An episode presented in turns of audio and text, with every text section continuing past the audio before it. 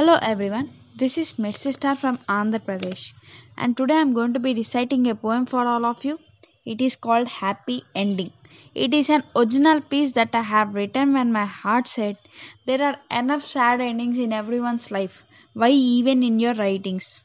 It is about the feelings of a broken girl when she meets the right person for herself. I am sharing a piece of my writing with you, and I think it will be a destination for you and an expectation for me. I knew this will come true.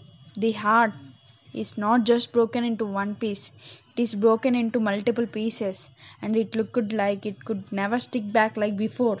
But when I met the person who always there for me, who always motivated me, who always took stand for me, who never felt me as a burden, who never left my hand, things changed, and my life was rearranged. The world is never dim when I was with him. Then saw his eyes.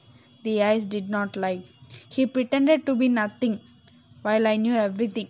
They said, right person will come at right time.